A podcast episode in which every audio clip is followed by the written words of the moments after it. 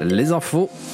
C'est avec vous, Marie-Laurence Dahl. Bonjour, Marie-Laurence. Bonjour, Daniel Gemeno. Bonjour à tous. Encore quelques heures d'attente pour les 60 patrons de pêche euh, charentais-maritimes obligés de rester à quai depuis un mois. ils pourront reprendre la mer à minuit ce soir, comme tous les patrons de navires de plus de 8 mètres sur le littoral du golfe de Gascogne, après un mois de fermeture de la pêche pour protéger les dauphins des captures accidentelles.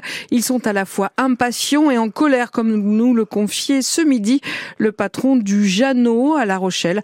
Vous connaissez des entreprises que l'on bloque pendant un mois, disait-il. Une fermeture de la pêche euh, qui pourrait être reconduite l'an prochain sur une durée inconnue pour l'instant.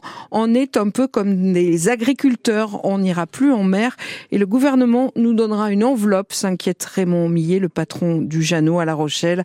Le comité des national des pêches maritimes demande ce soir au gouvernement d'ouvrir dès demain le guichet d'indemnisation pour les pêcheurs. Les agriculteurs, justement, défendent des de, attendent des décisions claires avant le salon de l'agriculture qui commence euh, samedi à la fin de la semaine. Les syndicats majoritaires FNSEA et jeunes agriculteurs le disent cet après-midi au président de la République et au premier ministre qui les reçoivent à l'Élysée. Gabriel Attal, le premier ministre, annoncera demain matin à 9h les mesures de la loi d'orientation et d'avenir ainsi que des mesures de simplification administrative. Il n'a pas survécu à ses blessures. Le jeune homme de 29 ans, transporté en urgence absolue au centre hospitalier d'Angoulême hier soir, après avoir été heurté par un TER, euh, est décédé à l'hôpital hier soir, confirme le procureur d'Angoulême. Il a été percuté par le train à hauteur du passage à niveau de la zone de Bourlion, rue de Bordeaux à Angoulême. Une enquête est en cours pour savoir ce qui s'est passé.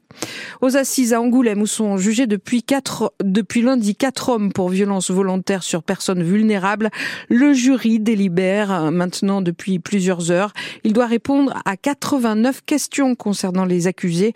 Les délibérations pourraient durer 9 heures au total. Le verdict est attendu vers 19 heures ce soir. Il sera rendu à huis clos comme tout le procès, un des accusés étant mineur au moment des faits qui se sont déroulés sur deux ans entre 2015 et 2017. Les quatre hommes ont martyrisé l'un des membres de leur groupe, un homme de 42 ans. Le procureur a requis 18, 15 et 7 ans de prison ainsi que 14 ans pour l'accusé mineur au moment des faits. Un féminicide devant le tribunal judiciaire de Montpellier en ce début d'après-midi. Un homme a tiré plusieurs coups de feu sur son ex-femme et l'a tuée avant de se suicider sur le parvis du tribunal. Le couple avait divorcé en 2016, a confirmé le procureur de Montpellier. Il avait rendez-vous devant le juge des affaires familiales pour liquider leurs intérêts patrimoniaux, en fait terminer le partage de leurs biens après leur divorce. Et puis l'actrice Judith Godrèche qui a porté plainte contre les réalisateurs Benoît Jacot et Jacques Doyon pour des violences sexuelles et physiques quand elle était adolescente sera entendue au Sénat jeudi de la semaine prochaine à partir de 9h par la délégation aux droits des femmes et à l'égalité des chances entre les hommes et les femmes. L'audition sera retransmise en direct à la télé sur Public Sénat. Les membres de la délégation travaillent pour que les situations de violence sur mineurs n'arrivent plus et soient sanctionnées, a déclaré sa présidente.